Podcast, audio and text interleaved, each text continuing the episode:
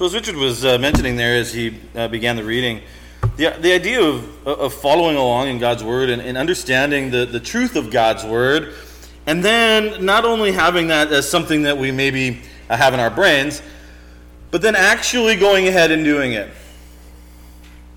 And so this morning is, is titled uh, Proper for Sound Doctrine, and we're going to get into uh, some of God's Word.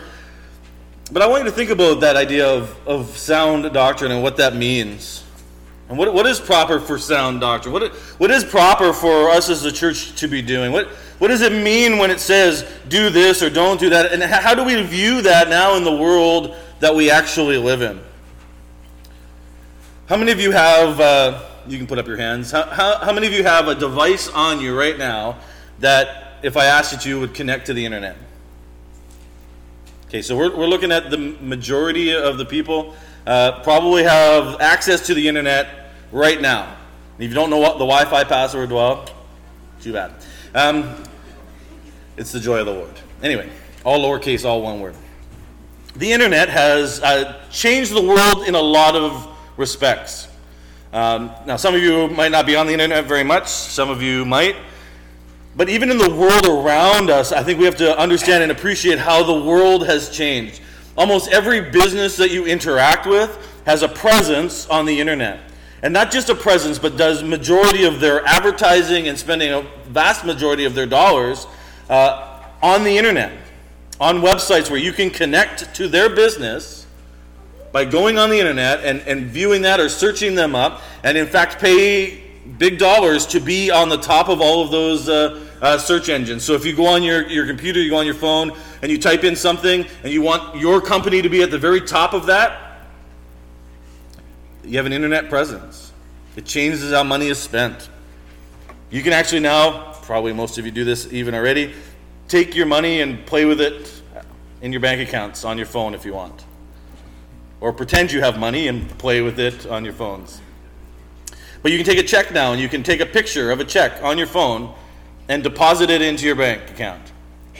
If you had told someone that that was a possibility 10 years ago, 20 years ago, you could take a picture of a check and they would put it in your bank account for you, they probably would have thought you were crazy. Because how in the world can you just take a picture of a check and then be okay with putting money in your. But that's how it works. Out of that, though, out of that access to all information and all of this other stuff comes some challenges, right?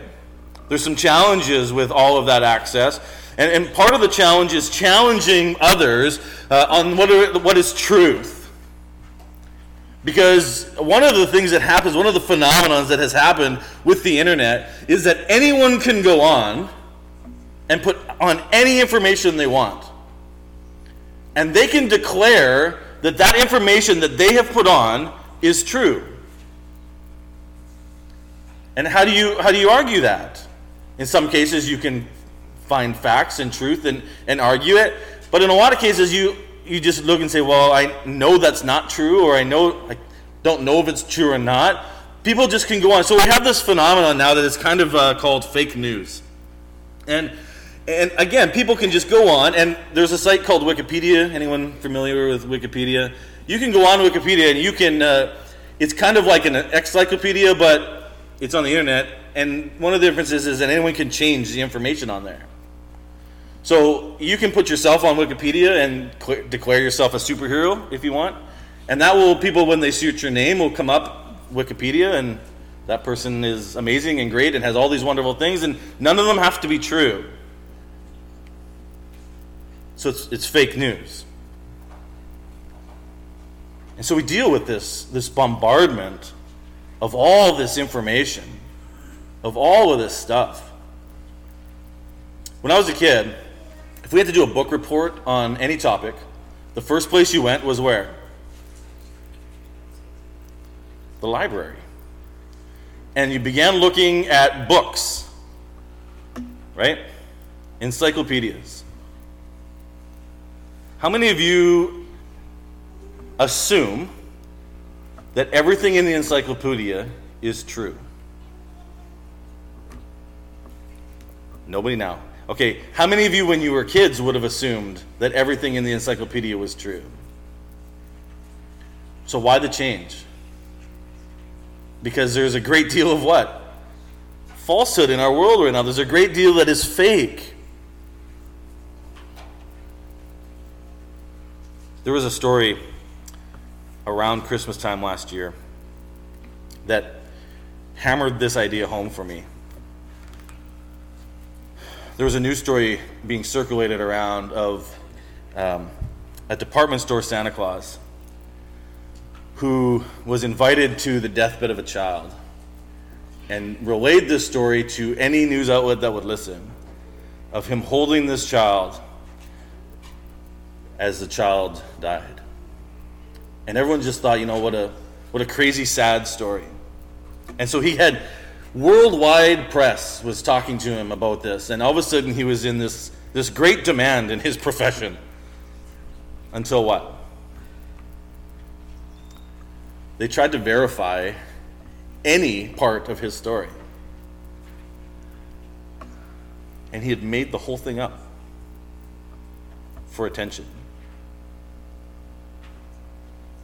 Think about that. He, he made up that story to get attention,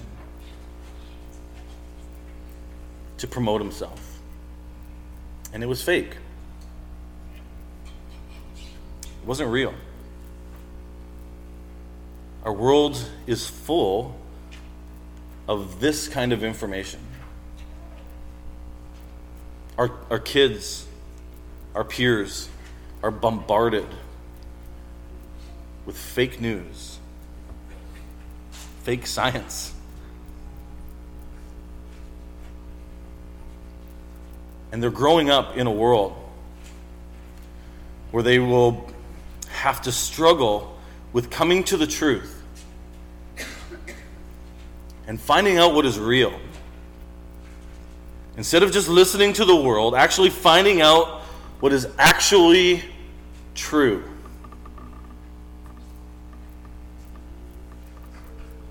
Now, in a lot of cases, there's, uh, outside of when we talk about spiritual things, there's some difficulty in that. But when we understand, when we talk about spiritual things, where do we turn to for the truth? Now, there's really only one answer to that. And, and out of that one answer maybe comes a few other answers, but the foundation of that is in sound doctrine that comes from the Word of God.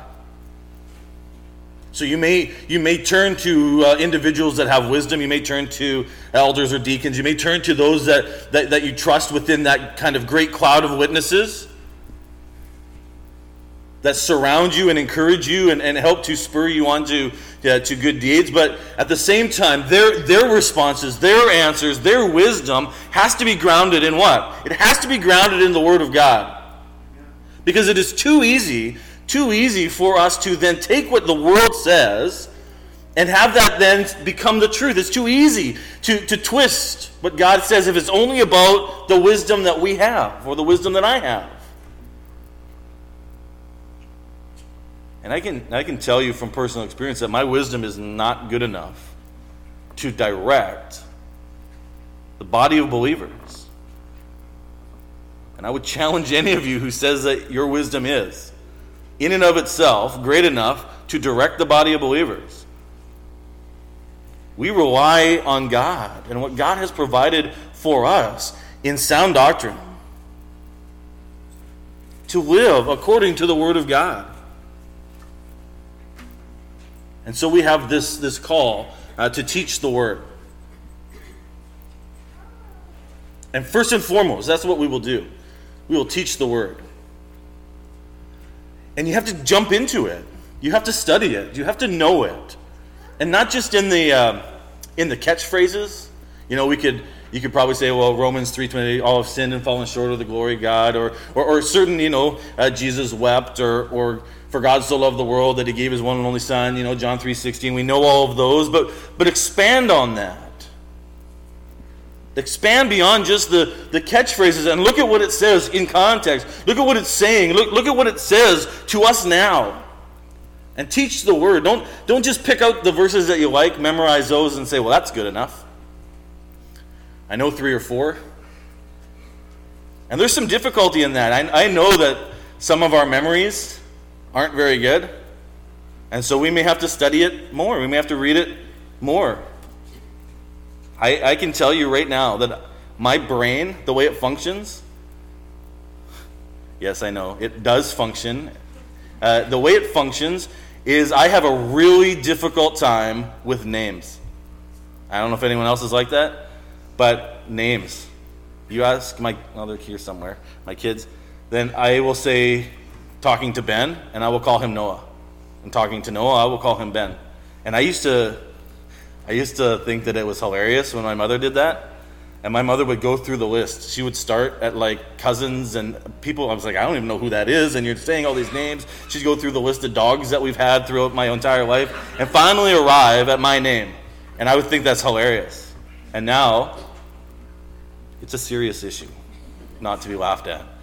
But that's the way my brain works. So even in, in the study of Scripture, I, I don't know if you guys noticed, and some of you did notice. Uh, last week I was talking about Daniel, and I said what? I said David.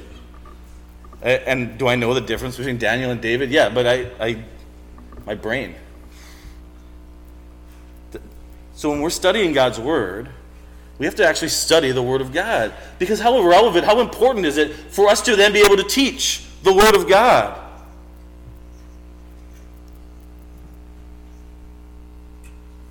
There's a great deal of importance in teaching the Word of God as Christians, as the church. We have a lot of uh, people in the world, we have a lot of people even here that deal with many different issues. And how are they resolved? Many different temptations. How, how are they strengthened? Encouragement from the Word of God. We understand this wisdom that comes not from man, but from God. How, do, how does the, the wisdom of man viewed in Scripture? As foolishness to God, right? As foolishness to God compared to the wisdom of God and what God knows and understands. God knows us and loves us. He knows how to create the world by speaking it into existence. He knows who we are, our faults, our weaknesses, our hurts, the things we long for, the things we pray for. He knows every word before it comes off our tongue. And we need to turn to the wisdom of God. Parting of that is resisting temptation. You ever kind of just take, taken a step back and looked at the world? And seeing all the work that is put in to temptation in our world, to getting you to do something, to buy something, to think something. It's, a billion dollar industry just creating temptation. Do we know God's word well enough to, to resist that temptation? Do we rely on the wisdom of God enough to be able to resist some of that temptation with the goal of resisting all of that temptation? Jesus, when he was tempted uh, by Jesus or by Satan, did what? His reliance was on, on who? On, on the wisdom that God had provided in using the Word of God. We need to be able to do this as well to resist temptation. To be able to resist the devil and he will flee.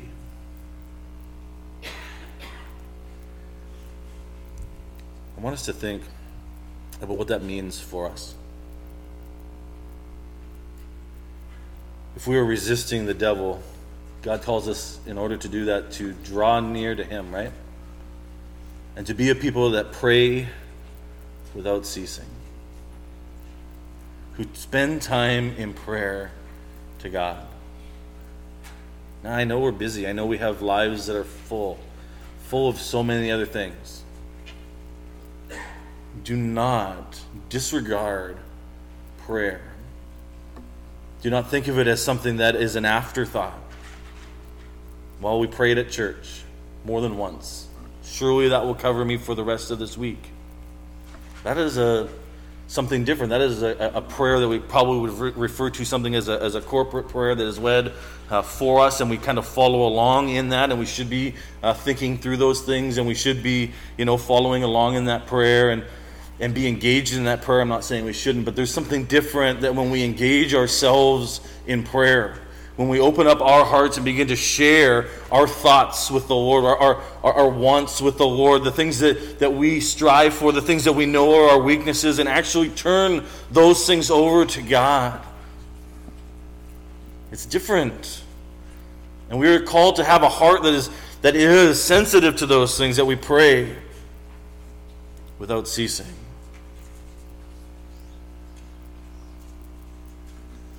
How many of us have lessons to learn. You don't have to put up your hands because I know the answer. We all have lessons to learn, do we not?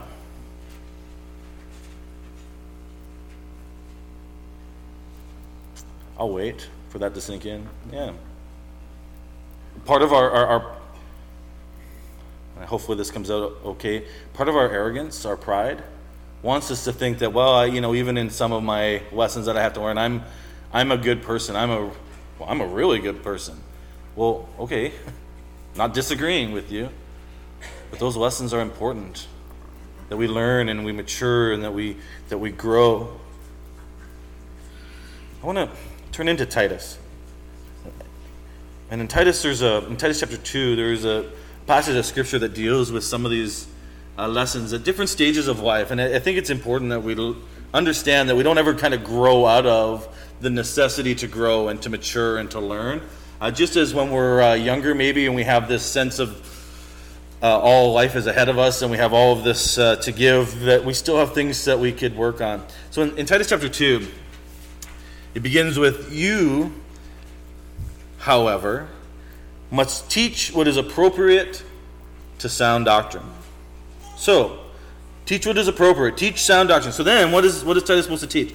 Teach the older men to be, so all of you older men, be, I'm not going to ask how many of you think you fit into that category, but all of you older men should be temperate, worthy of respect, self controlled, sound in faith, sound in love and in endurance. Likewise, teach the older women to be reverent in the way they live, not to be slanderers or addicted to much wine, but to teach what is good. I, hope we understand that, that no matter what our, our age, no matter how we, uh, well, we're all going to age, but no, no matter how what age we fall into, that we have this idea that we still have much to give to the body of believers. There's still lessons to be learned, things that we can teach, things that we can pass on. The wisdom of age. Now, I know our world. Um, fails at this. And maybe not our world so much as maybe even within our own culture fails at this. There are many cultures where the wisdom of age is an extremely important thing. And grandparents or great grandparents are revered because of the wisdom that they have, the things that they've gone to, those things that they can impart. And our culture doesn't necessarily thrive on that. But as a church, we understand the wisdom of those who have gone through things that we're looking ahead to. At the same time, those who have that wisdom have to learn the lesson that they need to impart that on those who are younger. Right? Because that's what the next passage deals with. So then, verse 4 older women should be then they should can encourage the younger women to love their husbands and children to be self-controlled to be pure to be busy at home to be kind to be subjects to their husbands so that no one will malign the word of god. Similarly encourage the young men to be self-controlled in everything. Set them an example. By doing what is good in your teaching show integrity seriousness and soundness of speech that cannot be condemned so that those who oppose you may be ashamed because they have nothing bad to say about us so those who are older should be helping to raise those who are younger. And both, uh, both columns, uh, the younger women and men, to be self controlled. And there's more to it than that, right? There's more to it than that, but there is this idea that we have to have an understanding that our lives should be given over to God. And where does that example come from? For those who uh, put themselves in the younger category, I don't know where the cutoff line there is, but if you put yourself in the what, what, what examples do you have to look to? Take the wisdom of those who are in the generations before you. Don't disregard it. There, there are so many lessons that you wouldn't have to go through and learn the hard way if we would learn from those who already have seen it happen. Maybe not even to them, but have seen it happen and have learned that lesson already. Those who are uh, younger couples with younger children and are dealing with the, the trials of all of that. How many people in this room have done that already? Have some wisdom to impart.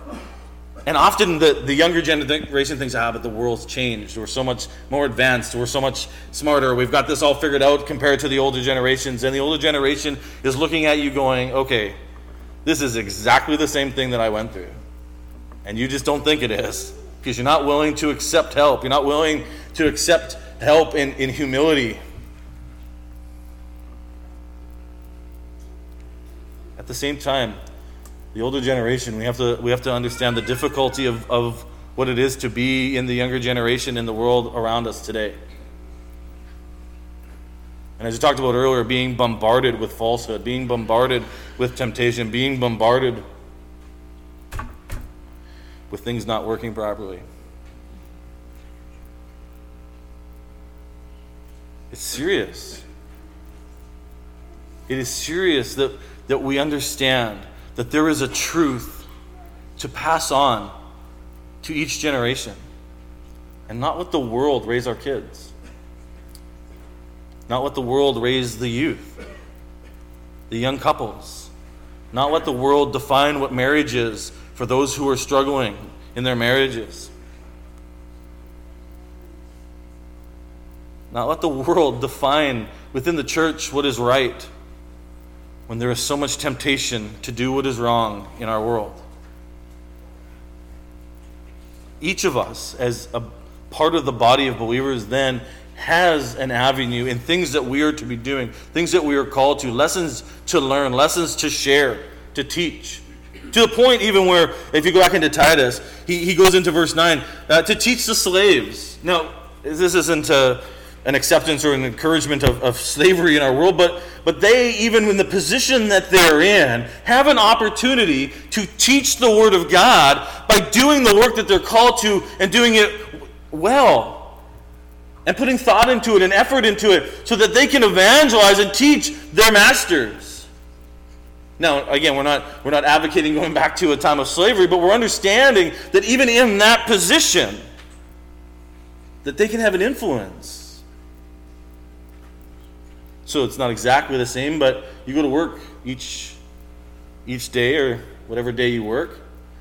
What kind of effort do you put in and why? The some of the frustration, the the generations much younger than my, me are accused of saying, "Well, if you if you pay me more, I'll work more."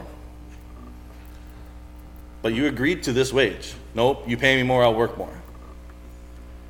Okay, do we have an opportunity to work to make an impression for God?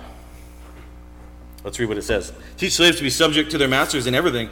Try to please them, not to talk back to them, not to steal from them, but to show that they can be fully trusted so that in every way they will make the teaching about God, our Savior, attractive. Can you replace uh, the idea of slaves and masters there with even a worker and a boss? Well, you probably can. But again, it's, it's given this opportunity that we all have to be teachers of God's Word. Why? Go into verse 11 if you're in Titus, Titus chapter 2. I would encourage you to follow along. Verse 11, it says, For the grace of God has appeared that offers salvation to all people. Are we sharing this grace that covers us? Are we really sharing that with the world around us? Are we, are we sharing that with the church? By teaching lessons that we've learned, by, by sharing the gospel, by helping those who are younger or helping those who are, who are older? Do we understand that this has appeared uh, to all men? That we don't hoard this within the church. Now, will all men respond? No. We understand that there are those that are have been chosen before the, even the creation of the world that will respond. But that is not our job to decipher who that is. We are called to be a people that follow through on what was commanded at the end of Matthew to go and to teach and to preach and to share and to bring people into the church and have them be baptized and learn the lessons that God has taught, that Christ has taught. And not pick and choose who we think, well, this person, this person could be a member of the church. This per-. no, salvation has appeared to all men, and, and, and in that it says this: it teaches us, verse twelve, it teaches us to say no to ungodliness and worldly passions, and to live self-controlled, upright, and godly lives in this present age. Nike, uh, as you know, the clothing shoe company that kind of started with uh, Michael Jordan, has for generations sold its product, with what slogan? Just, just do it. I don't know how that relates to a shoe company, uh, but that's their slogan. Maybe it was because they were expensive and they wanted you to think when you're standing there, do I really want to spend this money on these shoes? And their slogan is just do it.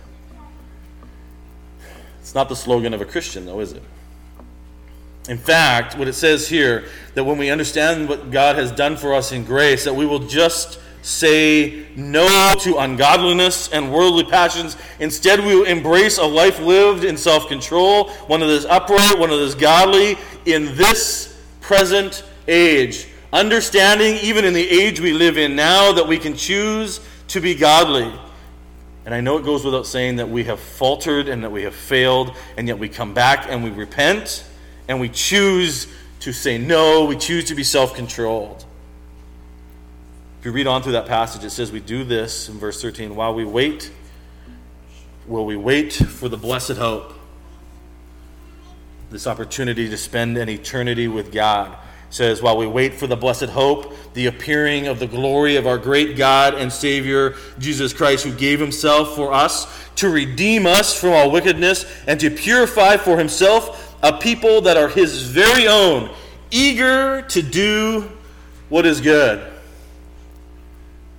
And that is who we have to be.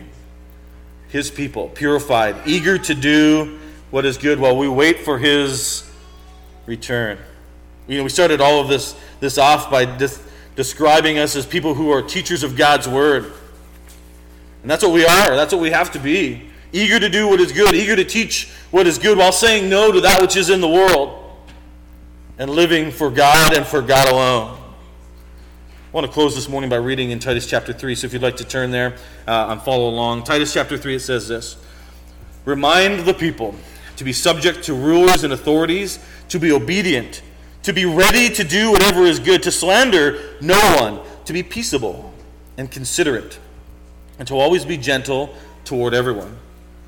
At one time, we too were foolish, disobedient, deceived, and enslaved by all kinds of passions and pleasures. We lived in malice and envy, being hated and, and hating one another. But when the kindness and love of God our Savior appeared, he saved us. Not because of righteous things we had done, but because of His mercy.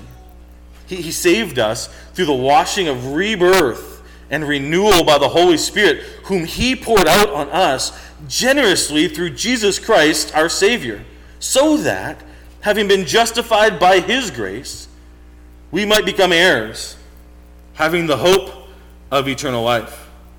This is a trustworthy saying. And I want you to stress these things so that those who have trusted in God may be careful to devote themselves to doing what is good. These things are excellent and profitable for everyone. But avoid foolish controversies and genealogies and arguments and quarrels about the law, because these are unprofitable and useless. warn a divisive person once and then warn them a second time. After that, have nothing to do with them. You may be sure that such people are warped and sinful. They are self condemned.